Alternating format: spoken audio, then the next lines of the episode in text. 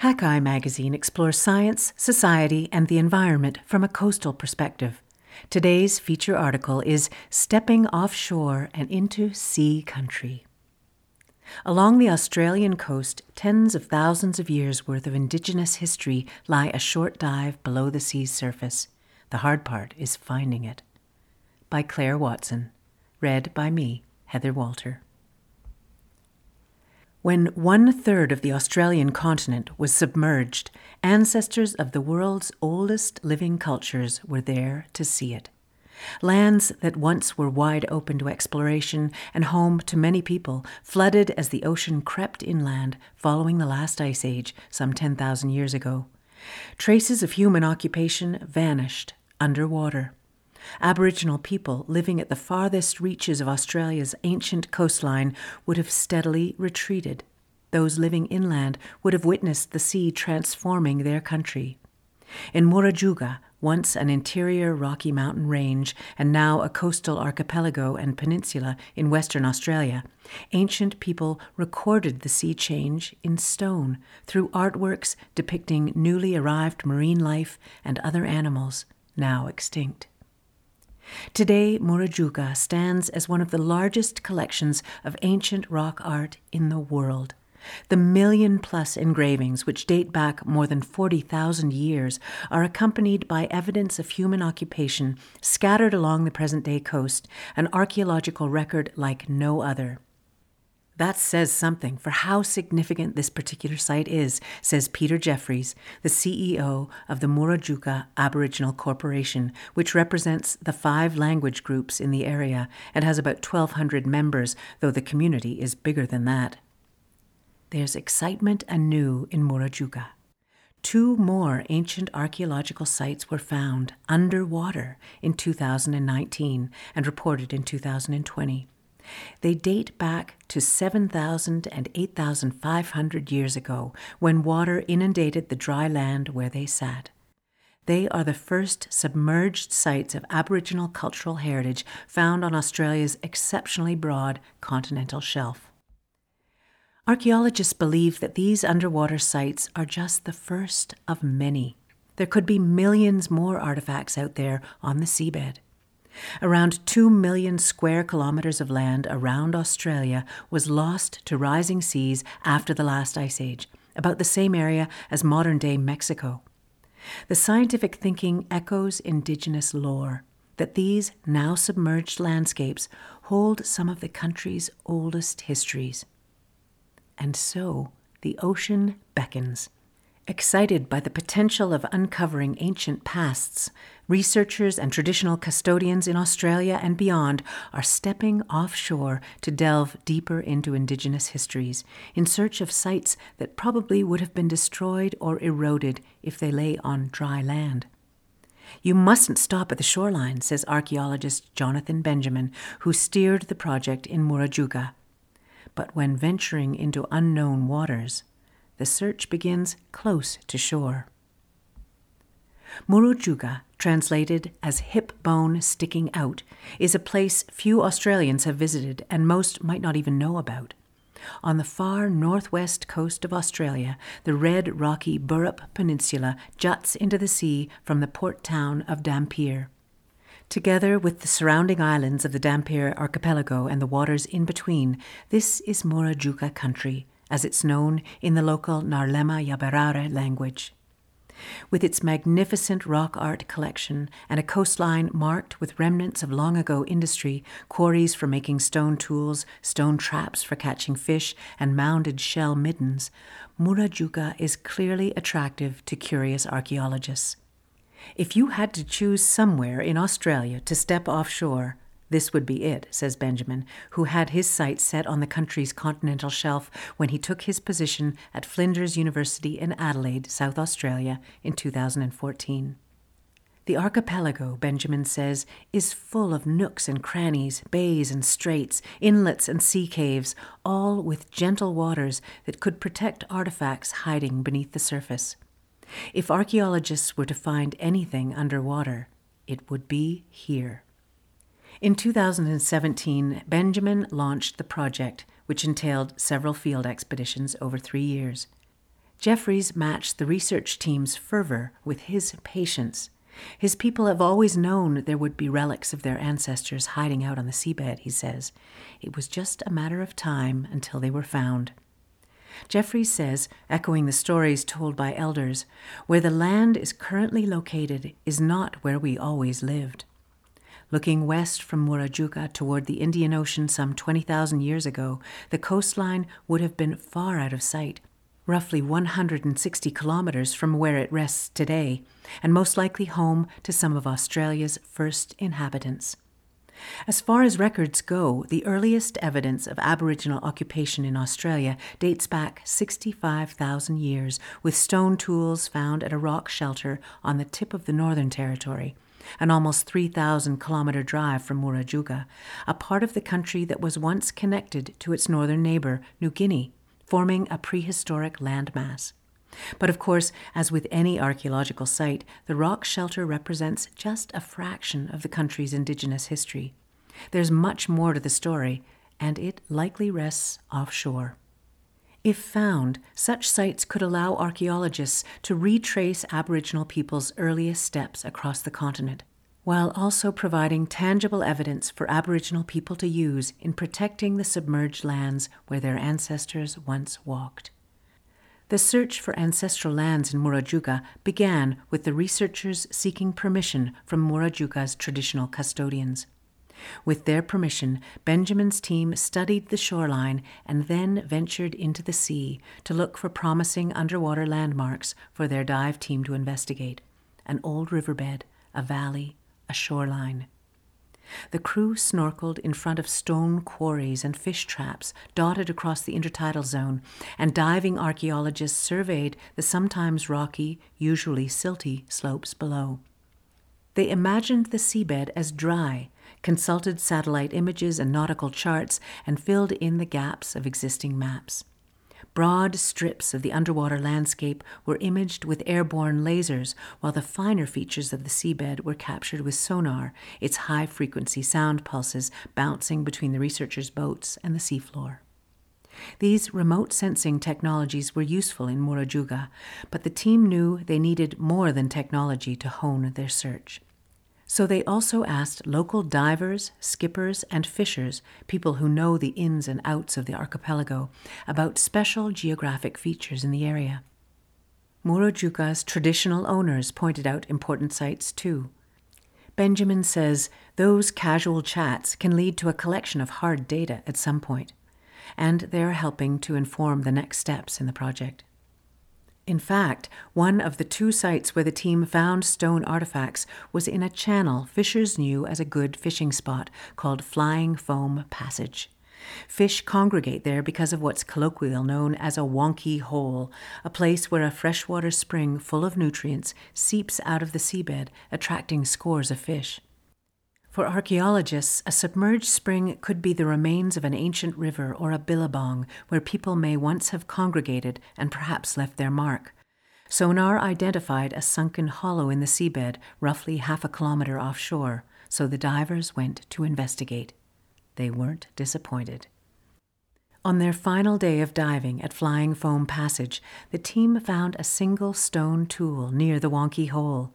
The artifact was nestled in the rocky seabed so far offshore and in currents so weak that it couldn't have washed in from elsewhere. Its sharp edges had also not been flattened or damaged, which might have happened had the tool tumbled offshore. But it hadn't. By reconstructing past sea levels at its exact position, the researchers deduced that the sea swallowed this artifact 8,500 years ago or more. If that weren't enough, a sizable collection of barnacle encrusted stone artifacts, 269 in total, was also found nearby in Cape Bruguieres channel on the archipelago's northern side. Like the flying foam passage tool, the researchers noted that the stones retained sharp edges, plus they were strewn across the seabed, not swept in by tidal currents. The artifacts are also distinctly different in shape and size to others found previously on land, indicating they were crafted at an earlier time.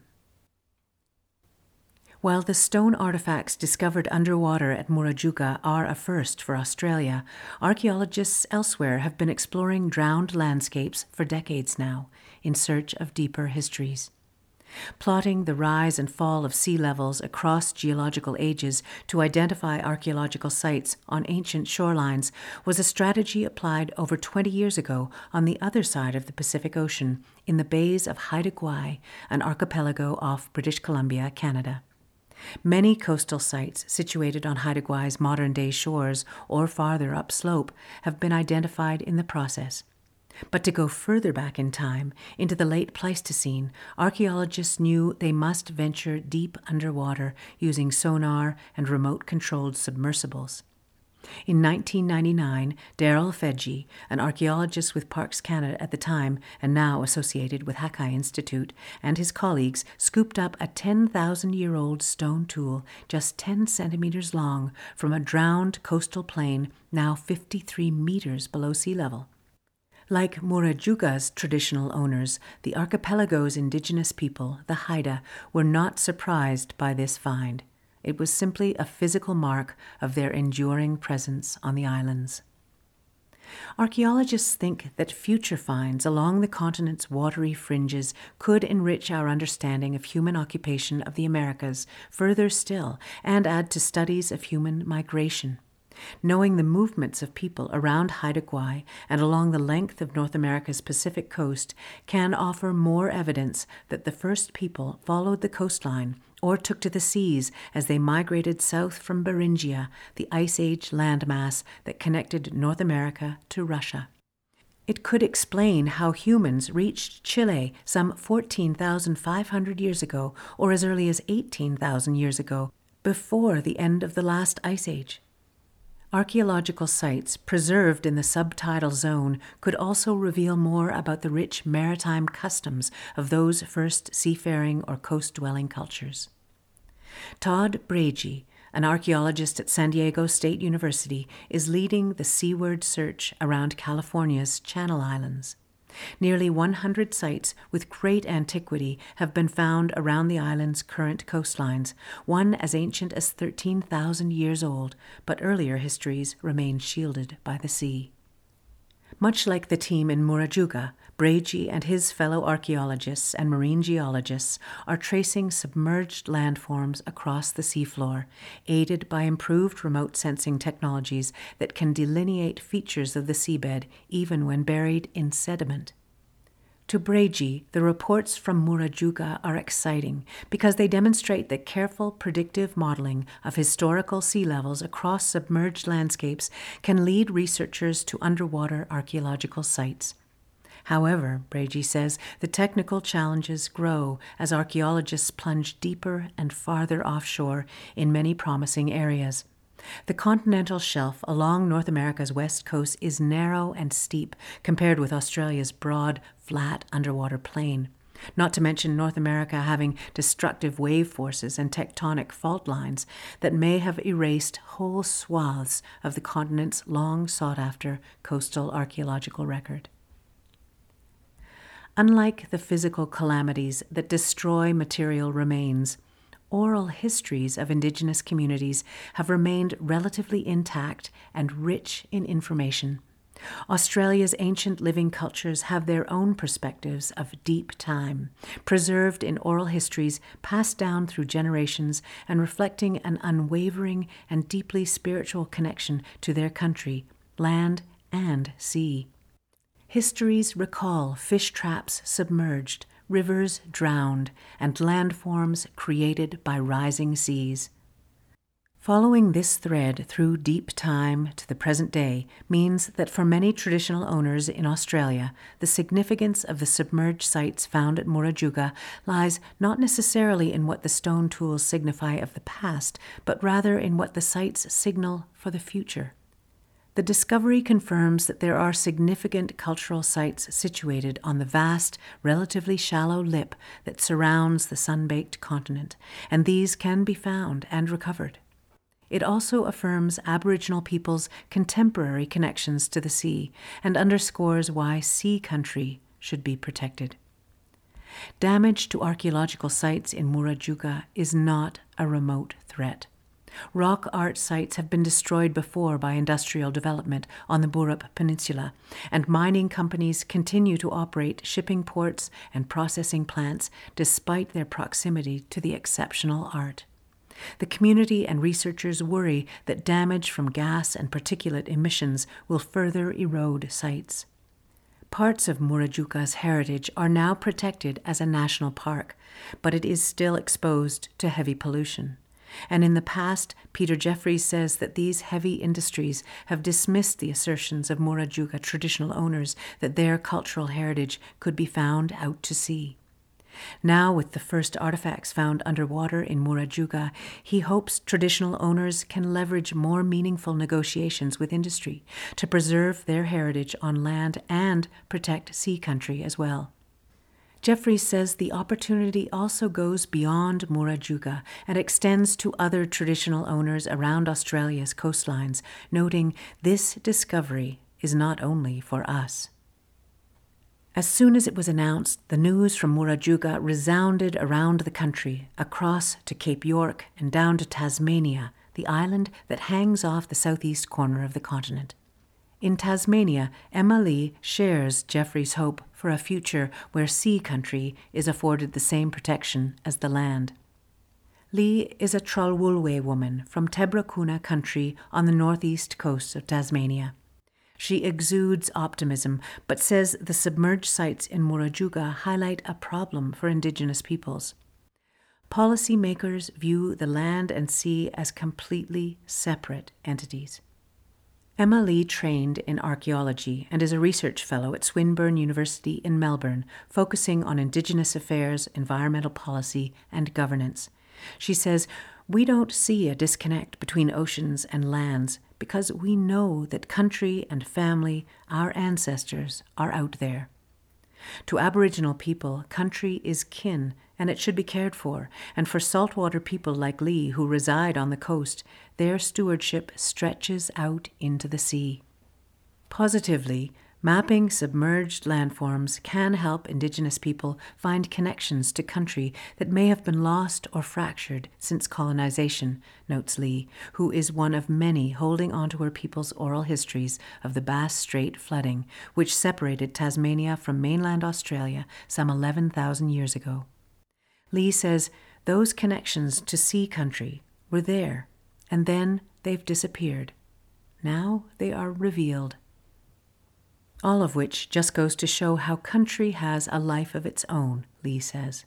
And it's possible that Murujuga Sea Country revealed itself to the world now to expand our understanding of what connection to country means for Indigenous peoples, and to show that stepping offshore and into the deep has its rewards, both tangible and intangible.